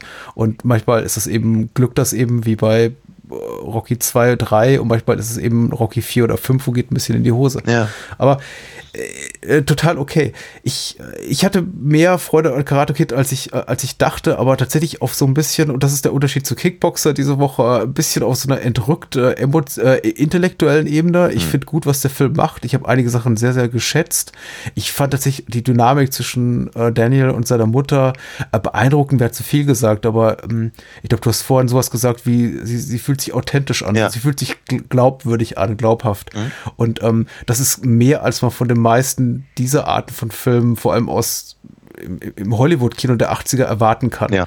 Ähm, ich ich finde das tatsächlich sehr, sehr gut. Also es wirkt wie eine glaubhafte Mutter-Sohn-Beziehung. So eine Mutter auch, die irgendwo hin und her gerissen ist zwischen, na, lass ich immer machen, Stichwort hier blaues Auge und Sonnenbrille, wo er versucht da seine, seine Verletzung von der Prügelei zu verstecken. Und man sieht ihr eben an, ja, lass ich es jetzt auf ihn niederhageln oder gebe ich ihm die Freiheit, die Scheiße selber auszubaden. Ja. Und das ist einfach schon sehr, sehr gut gespielt und gut geschrieben. Und äh, ja, mit Mr. Miyagi äh, verhält sich eben ähnlich. Ähm, ich, ich sehe das, was du da sagst, also diese Gefahr oder diese Züge, die sie, die diese Rolle hat, so ins Klischee des äh, weisen asiatischen, ja, fast schon mönchhaften äh, äh, Menschen, der in sich ruht und, und ein tiefes Geheimnis in sich trägt, trägt zu verfallen. Ja. Und das ist natürlich ein Klischeebild, das nicht immer, das kann man gut oder schlecht machen, möchte ich mal sagen. Aber es ist eben etwas, was immer zu, zu dem Zeitpunkt im, in, in den Mainstream-Medien immer noch sehr populär ist. Also, Ja, hatten ja vorhin ähm, Kung Fu referenziert, die, die David Carradine-Serie. Ein Jahr später haben sie, haben sie Remo gemacht, Ja. äh, der Fred Ward-Film, wo dann noch schlimmer ungefähr ein, also ein, ein weißer, also ein kaukasischer Mann hier den, den Asiaten spielt. Ja, also, äh, ähm, Willkommen, Jan heißt er, glaube ich. Joel Grey heißt der Schauspieler. Genau. Tatsächlich sollte Mr. Miyagi wohl eigentlich von Toshiro Mifune gespielt werden, was cool gewesen wäre. Oh, das wäre spannend gewesen. Ja. Hm. Was hatte, was hatte Pat Morita vorher gemacht? Ich glaube, ähm, Äh, Happy Days, da, Äh, kannte, Happy da Days? kannte ich ihn Kann das her, sein? ja. Ähm, ja, ich, ich glaube, er hatte irgendwann das Diner übernommen, wenn ich mich recht entsinne. Also ich glaube, so, in- so in, in den Ausläufern der Serie war er auf jeden Fall dabei. Ich erinnerte mich an ihn, ja. Ja. Aber auch jemand auf jeden Fall, dessen Star am Sinken oder bereits Mhm. komplett am Boden war im Jahre 1984. Klar. Also niemand, auf den man unbedingt gewartet hat. Und für den das schon so eine Art, glaube ich, Karriere-Comeback war im Ja. Stile eines, eines John Travolta in Pulp Fiction oder so. Dring ja, auf jeden Fall, denke ich, denke ich auch. Ich meine, ich glaube, er hatte dann kurze Zeit später irgendwie so eine eigene Fernsehserie bekommen und so, ne? Ja, ich finde ich find das Verhältnis ganz spannend. Also es hat so ein bisschen, okay, ich möchte das mit dem Underdog nochmal aufgreifen. Ja. Es ist mir ein bisschen zu wenig Underdoggy. Also äh, Daniel ist mir ein bisschen zu wenig Underdoggy und ich glaube, deswegen werde ich mit dem Film nicht so final warm und kann ihn eher äh, schätzen, respektieren, würdigen, als ihn, ihn wirklich, wirklich lieben. Und da spielt eben auch das Verhältnis zu Mr. Miyagi mit rein. Mr. Miyagi ist eben eine unglaublich ähm, bewundernswerte Persönlichkeit. Er wird toll gespielt von Pat Morita. Er ist eigentlich so ein bester Freund und eine Vaterfigur, wie sich jeder, wie, wie sie sich jeder Junge wünscht. Also wie sie jeder Junge haben sollte. Das ist, Mhm. ich, ich fände es ganz toll, mit einem Mr. Miyagi hier Bonsai-Bäume zu züchten und mir von ihm ein Oldsmobile zum Geburtstag schenken zu lassen. Oh ja. Also äh, ich kann mir kaum was Fantastischeres vorstellen. Aber es fällt eben auch Daniel auf dem Wege sehr, sehr viel in den Schoß. Und ich habe Ja. nie das Gefühl, da fehlt mir auch so ein bisschen in der Beziehung so ein bisschen Konflikt. Also bis auf diese kleinen, kleinen, sagen wir mal, so Momente, in denen es eben Spannung gibt zwischen den Figuren, wo eben Daniel zum Beispiel erkennt, dass eben äh, Mr. Miyagi nicht diese unantastbare äh, Jesus-gleiche Figur ist, indem er ihn da eben im, im Suff entdeckt oder eben Mr. Miyagi mit Daniel auch mal streng wird und ihn zurechtweist, gibt es mir dafür einfach ein bisschen zu wenig Konflikt. Mhm. Ähm, und davon hätte ich mir eben mehr gewünscht. Jetzt könnte man da auch sagen, lobenderweise, gut, dass sich das der Film verkneift. Das wäre ja wieder mal so typisch für diese Art von Film. Ja, vielleicht. Aber ich glaube, mich hätte es weitergebracht, weil dann hätte ich mehr Entwicklung erkannt in derer beiden Beziehungen. So sehe ich eben, äh, sie lernt sich quasi kennen und im Grunde sind sie schon so nach fünf bis zehn Minuten Besties oder wie sagt man heutzutage? also wirklich ähm, beste Freunde. Und in dem Moment, wo ich das gedacht habe, wow, Mr. Miyagi ist wirklich Daniels, Daniels bester Freund, sagt das Daniel auch noch auf der Tonspur, glaube ich. Wow, sie sind der beste Freund, den ich jemals hatte. Ja, ja. Und ja, ein Ich, bisschen mehr einfach Spannung wäre mir da lieb gewesen. ja, ist, ist, ist richtig. Ich meine, der, der wo, wo, wo- woher nimmt der Film tatsächlich seine, seine, seine, seine Spannung?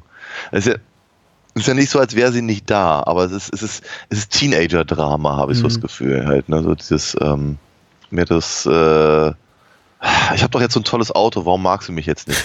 Ja. Und dass er das irgendwie verstehen, verstehen muss.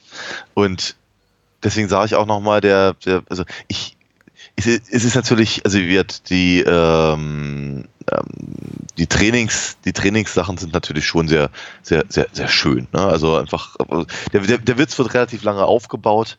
Ne? Das hat, wie kann man sein, das, das ganze Haus halt davon, von, von ihm anmalt und, und äh, äh, grundreinigt und was nicht alles, um dann halt letztendlich, sagen wir mal, die Bewegungen dieser, dieser Karate-Art äh, ja quasi im Schlaf machen zu können. Und so. Also ich, war, ich bin mir nicht so richtig sicher, ob Mhm. tatsächlich dieser, dieser Lehransatz so zu kräftig ist. Äh, Aber bitte, was soll's. Es ist, es, ist, es, ist, es, ist ja, es ist ja tatsächlich ganz cool. Es dauert halt ein bisschen lange, bis dann die Pointe kommt, aber es ist, ist in Ordnung. Funktioniert. Also da, da, da, da, da, da sehe ich halt tatsächlich mehr, mehr die vorhin von dir erwähnten Hoch, äh, Faust-Hochreck-Momente. Äh, wenn dann eben, Mhm. äh, wenn, wenn, wenn, wenn der Kran nicht funktioniert endlich und sowas. Ich finde tatsächlich, wie gesagt, der hatte ich ja vorhin schon mal gesagt, die, der tatsächliche äh, Wettbewerb, um den es dann letztendlich geht am, am Ende, da hatte ich für den Moment dieses Gefühl wie, wow, ist ihnen jetzt das Geld ausgegangen? Weil so irgendwie sah, sah, sah, alles irgendwie aus, es standen irgendwie nur immer nur fünf Leute rum und dann war das irgendwie zack, zack, fertig. Aber, aber nicht, aber nicht zack, zack genug, als dass es irgendwie eine Montage gewesen wäre. An der Stelle noch ein kurzes Wort, positives Wort über Kickboxer. Die haben wirklich eine Menge Statisten in ihrem Bangkok Stadium oder wie das heißt. Also sitzen wirklich hunderte von Leute rum und gucken Ja, zu. auf, auf, das, das, das auf, Bei Karate Kids sitzen da weniger. Richtig, genau. Und, äh, und, und, am, und am Ende äh, kämpft Van Damme sogar am Tempel des Todes. Aber bitte. Genau, aber äh, sagen wir mal, mit sowas hatte ich halt eher, eher tatsächlich äh, gerechnet. Ich, es wird ja auch aufgelöst. Ich meine, das, warum da so wenige sind, warum es alles so schnell geht, das sind ja nur die Vorrunden, die Ausscheidungskämpfe quasi, bis du dann halt irgendwann mal so weit aufrückst, dass du halt dann tatsächlich in den, in den echten Kämpfen bist, die dann, wie keine Ahnung, vielleicht zehn Leute oder sowas betrifft. Und Hm. da geben sich dann vielleicht ein bisschen mehr Mühe und das sieht dann ein kleines bisschen mehr aus. Und dann kommen wir halt an die Punkte, die ich vorhin gesagt habe, dass eben der eine äh, dann auf einmal sehr unwillig ist, im, seinem, seinem, seinem Lehrer da äh, bedingungslos zu gehorchen, tut es dann doch und dann, dann entschuldigt er sich sofort, was ich echt erstaunlich fand. Also, und das, das war nicht mal halbherzig, sondern so wirklich so, um Gottes Willen, was habe ich hier gemacht? Das tut mir so leid. Ja, fand ich, fand ich schon, ja, das, das sieht man normalerweise nicht. Und eben wird aber über, über, über Johnnys Reaktion, dass, dass, äh, dass ähm, Daniel eben besser ist als er, äh, hatten wir ja vorhin schon mal geredet. Das ist schon, das ist schon cool. Da lässt mich der Film dann eben auch raus mit so einer, mit, mit, mit einem guten, mit einem guten Gefühl. Hm. Weil ich eben, ich, ich, ich brauche ich brauch, ich brauch eben, also, Äh. weil, weil, eben ehrlicherweise, um das ganz kurz noch hinzuzufügen, weil es nicht um die Rache geht. Ne? Nicht, der Bully muss jetzt endlich mal seine eigene Medizin zu schmecken bekommen, sondern es geht wirklich darum, dass Daniel sich selber da gefunden hat und gezeigt hat, dass er es kann. Also im Prinzip den, den Kampf mit sich selber da eher gewinnt und der andere ihm äh, diesen Ruhm auch zugesteht. Das finde ich, Ja. Gut. Und wie gesagt, ich, ich, ich, finde das alles sehr ehrenwert, was der Film da macht. Ich finde das auch alles sehr gut. Ich kann komplett nachvollziehen, warum das auch viele Menschen als inspirierend empfanden, warum der Film eben dadurch auch sehr viel Geld eingespielt hat, sehr populär wurde, die, die, die beiden Hauptdarsteller zu großen Stars wurden, wieder wurden, beziehungsweise ganz, ganz, ganz frisch wurden. Also Ralf Matsche auch so zu so einem ähm, Mädelsliebling äh, zu der damaligen Zeit. Ist alles, alles super. Ich verstehe das. Es ist auch, der Film hat seine Daseinsberechtigung zu 100% verdient im, im popkulturellen Pantheon äh, heißgeliebter Hollywood-Filme der 80er Jahre. Total. Verstehe ich. total. Ich habe ich hab jetzt auch von allen möglichen Seiten gehört, oh, sagt bloß über Karate Kid kein schlechtes Wort und wehe, wehe, ihr sagt auch irgendwas Böses und äh, äh, Karate Kid habe ich schon immer geliebt und ich verstehe das. Ich bin nicht komplett da, aber ich kann nachvollziehen, warum man diesen Film so liebt. Und das ist eben vor allem für mich in dieser zwischenmenschlichen Ebene zu finden. Also insbesondere in dem Verhältnis zwischen Miyagi und äh, Daniel, aber eben auch in dem, was du jetzt besser beschrieben hast, als ich es jemals könnte, einfach in dieser Sensibilität, mit der eben auch der Film die Figuren behandelt, die in anderen Streifen dieser Gangart einfach nur Klischees werden. Ja. Platte Abziehbilder der immer gleichen Figur, also einfach sch schwarz-weiße Schurken oder äh, äh, ein, ein, ein hohler Love Interest. Allein, dass Ellie sowas hat wie eine eigene Stimme Oh ja. und auch sagen darf, du weißt, du, Daniel, du hast richtig beschissen verhalten. Ja. Das ist, äh, sieht man eben ganz selten. Das wird sogar John Hughes Streifen teilweise für, zum Vorwurf gemacht. Mhm. Äh, und, und Karate Kid macht das eben nicht. Also die, die, Ellie hat, äh, so klein ihre Rolle auch ist, eben äh, durchaus auch ihre eigene Stimme, ist auch jemand, die sich äh, von ihrem Ex-Freund, nicht nur von ihrem Ex-Freund, da Johnny, äh, emanzipiert, sondern eben auch von ihren Eltern frei macht. Mhm. Guter Punkt, Also ja. ich finde es auch ganz interessant, dass man ihr Eltern, Elternhaus sieht. Ja. Das muss der Film aber auch machen, einfach um nochmal deutlich zu machen, okay, da gibt's noch ein,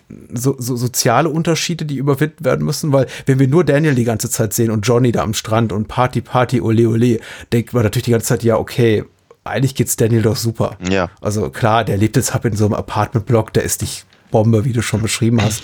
Aber äh, weißt du, wir sind eh nicht aufgewachsen und wir sind auch nicht dran kaputt gegangen.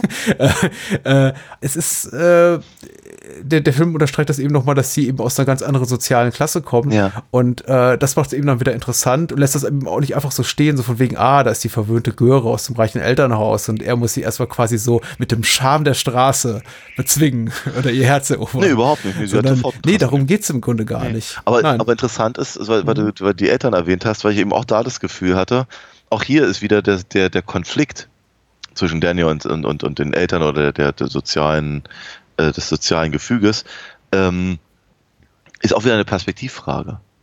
Weil das, was wir erleben von den Eltern, ist halt schon so ein bisschen, naja, abschätzig, sicherlich.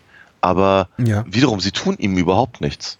Ne, sie, ich meine, ganz ehrlich, auf, auf, ko- kommen dann nach Hause und sehen ihre Tochter mit einem, mit einem fremden Jungen auf der, auf der, auf der Veranda.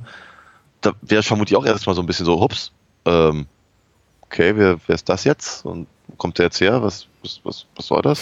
Dann kommt halt diese, kommt, kommt halt seine Mutter mit dem, mit dieser, mit diesem, mit diesem, dem fahruntüchtigen Gerä- Gefährt da äh, an, ange, angebrettert und ähm, dann müssen sie alle, alle noch irgendwie noch schieben, damit sie irgendwie vorankommen und so. Also es ist schon, also ich, ich kann, ich kann schon verstehen, wenn die, wenn die Eltern so ein kleines bisschen, sagen wir mal, überrascht sind, vorsichtig formuliert. Ähm, aber eben, dass, das- dass das ein Problem ist, also praktisch so, wie, ich bin dir wohl nicht gut genug oder was, ja? weil ich nicht in so einem schönen Haus wohne, das ist selbst gemacht. Das ist wieder ein ganz deutliches Beispiel dafür, dass ähm, Daniel sich seine, seine eigenen Probleme durch, einfach durch seine, seinen Blick auf die Dinge macht. Äh, ich habe noch eine Frage. Was ist dein Lieblingssong? Karate Kid. Es ist, es, ist, es ist nicht der Song, der irgendwie fünfmal abgelehnt wurde für andere. Also Okay. der, äh, also äh, ich, ich mag den Bill Conti Soundtrack Ja. ganz gerne. Äh, Stinkt halt nach Rocky, aber Ja. es, es, es funktioniert einfach sehr, sehr gut. Aber ähm, tatsächlich hier, also bei der, bei der, bei dieser Montage in den, in den Vorrunden, Vorausscheidungen, äh, der ist halt, äh, also You're the Best. Der sollte eigentlich in Rocky 3 sein. Ja, genau. Und dann wurde er, glaube ich, nochmal für einen anderen, für, an, für einen anderen Film, Genau. glaube ich, auch nochmal vorgeschlagen und ähm, dann, dann auch nicht genommen, bis er irgendwann mal in Karate Kid gelandet ist. Ich glaube, ich glaube aber so aus, aus einfach aus äh, Nostalgiegründen müsste ich sagen, der Bananarama-Song, der kurz angespielt wird. Cruel Summer, der hat mir am besten gefallen. Ja, aber Moment of Fall. Truth Survivor ist natürlich durchaus ganz, ganz passt schon wie Arsch auf einmal, also von daher ist okay, kann man mitnehmen. Äh, für Rocky 3 wurde, wurde äh, You're the Best abgelehnt und für Flashdance auch. Ja, genau, ja. ja. Ich finde, das sagt auch einiges über die äh, Machart aus. Und das ist jetzt nicht, das soll jetzt nicht irgendwie ab, abschätzig sein dem Film gegenüber oder dem Song gegenüber, der eine völlig komponente Komposition ist. Aber ich finde interessant, dass man überhaupt in dieser Ära äh, quasi Songs einfach mal so vorbereitet hat oder tatsächlich produziert hat mit dem Gedanken, ja, die könnten wir doch in einem Film unterbringen, beziehungsweise die dann so rumgereicht wurden. Mit Sicherheit hat jetzt nicht Joe Esposito, äh, ich glaube, der den Song zum Besten gibt, aber ich weiß nicht, ob er ihn komponiert hat, gedacht, ja, okay, ich, äh, ich reiche den jetzt mal in Hollywood rum. Aber überhaupt die Tatsache, dass man eben sagt, ah, okay, guck mal, hier so ein Power-Pop-Song, was machen wir jetzt mit dem? Willst du ihn haben hier, Rocky 3? Ah, nee, Flashdance, ach komm, lass mal. Aber Karate Kid, komm, der äh, für den können wir Ja. den nehmen, für den ist er gut genug. Ich, ich glaube, das, ich glaube, das Aber ist auch ja, das, guter, was Trey, guter Soundtrack, ja. aber ich glaube, das ist auch das, was Trey Parker immer, immer parodiert, wenn er seine Songs schreibt, ja. Ich, Ich, äh, also mir hat der Einer der Soundtrack besten- auch Spaß gemacht und eben nicht auf einer. ich würde sagen, e- einer der besten, am besten Momente in Orgasmo ist halt einfach der, der, der Titelsong Now You're a Man. Naja, der passt auch. live it, live it. Schön. Aber ich muss sagen, äh, ungleich zu Kickboxer, wo ich auch den Soundtrack hier und da schon gelobt habe, also diese etwas äh, platten Balladen und eben äh, Power-Songs, also Motivationssongs, so von wegen Follow the Leader, You Got the Power und so weiter, finde ich die, die meisten äh, Songs in Karate Kid authentisch gut. Also ist nicht sowas, was ich mir jetzt privat anhören würde, also komme selten abends nach Hause und sage, so jetzt lege ich Bananarama oder Shandy auf, aber äh, ich, ich finde es in, in, im Kontext dieses Films sehr, sehr gut hörbar, also hat mir durchaus auch Spaß gemacht. Nichts, nichts dabei, wo man sich dann eben gruselt. Ja. Ja, ich freue mich auf jeden Fall, dass wir, dass wir den gemeinsam äh, jetzt mal besprechen konnten. hat mir auch Spaß gemacht. Sehr gut. Können wir vielleicht eine, nee, machen wir keine Reihe raus. Wir haben eine andere Reihe abzuschließen. äh, darum sollten wir uns vielleicht erstmal kümmern, womit wir gleich beim Thema wären. Und äh, geben mal einen kleinen Ausblick auf das, was wir nächste Woche machen. Denn wir haben ja schon lange nicht mehr über eine bestimmte Filmreihe gesprochen. Genau. Was wäre das, Daniel? Eine Reihe. Wir machen weiter mit Psycho. Anthony Perkins darf wieder Mäulchen und zwar im dritten Teil. Dem äh, von dir mehr oder weniger heimlich äh, nicht meistgeliebten Teil der Reihe. Das wird wahrscheinlich der erste sein, aber äh, zweitbesten Teil der Reihe? Fragezeichen. Ich, ich würde mich zu dem aktuellen Zeitpunkt mal aus dem Fenster lehnen und sagen, ja, ich glaube schon. Aber wer es genauer wissen will, sollte dann beim nächsten Mal zuhören. Sehr schön, genau. Und wir werden das wieder in zwei Wochen zu hören sein, weil ich bin ein paar Tage weg. Das muss leider sein. Schnief. Aber dafür wird es ganz besonders ähm, äh, köstlich nächste, nächstes Mal, dann eben in zwei Wochen. Denn wir reden, das hat mit, mit äh, Psycho nur einen Teil des Titels gemein und sonst inhaltlich sehr wenig. Aber ich glaube, es ist trotzdem ein toller Film, über den sich zu reden lohnt. Wir reden über American Psycho von Mary Herron. Nach dem mega Bestseller verbotenen, beinahe verbotenen Buch von Brad Easton Ellis. Also sehr spannend. Finde ich gut. Genau, ich freue mich drauf. So, dann tanzen wir mal in die Nacht. Kicken wir in die Nacht. Mit High Kicks und Splits. Und ab dafür. Ah, genau. Adios. No mercy. Bis dann.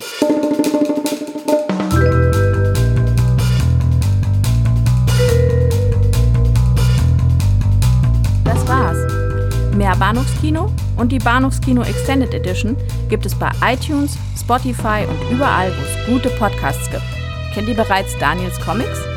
Auf alinafox.de erfahrt ihr alles rund um seine legendäre Meisterdiebin und ihre Abenteuer. Und denkt bitte daran, eure Unterstützung durch eine Patreon-Patenschaft oder PayPal-Spende sichert diesem Podcast das Überleben. Unter bahnhofskino.com findet ihr alle Möglichkeiten, uns unter die Arme zu greifen. Vielen Dank fürs Zuhören und adios.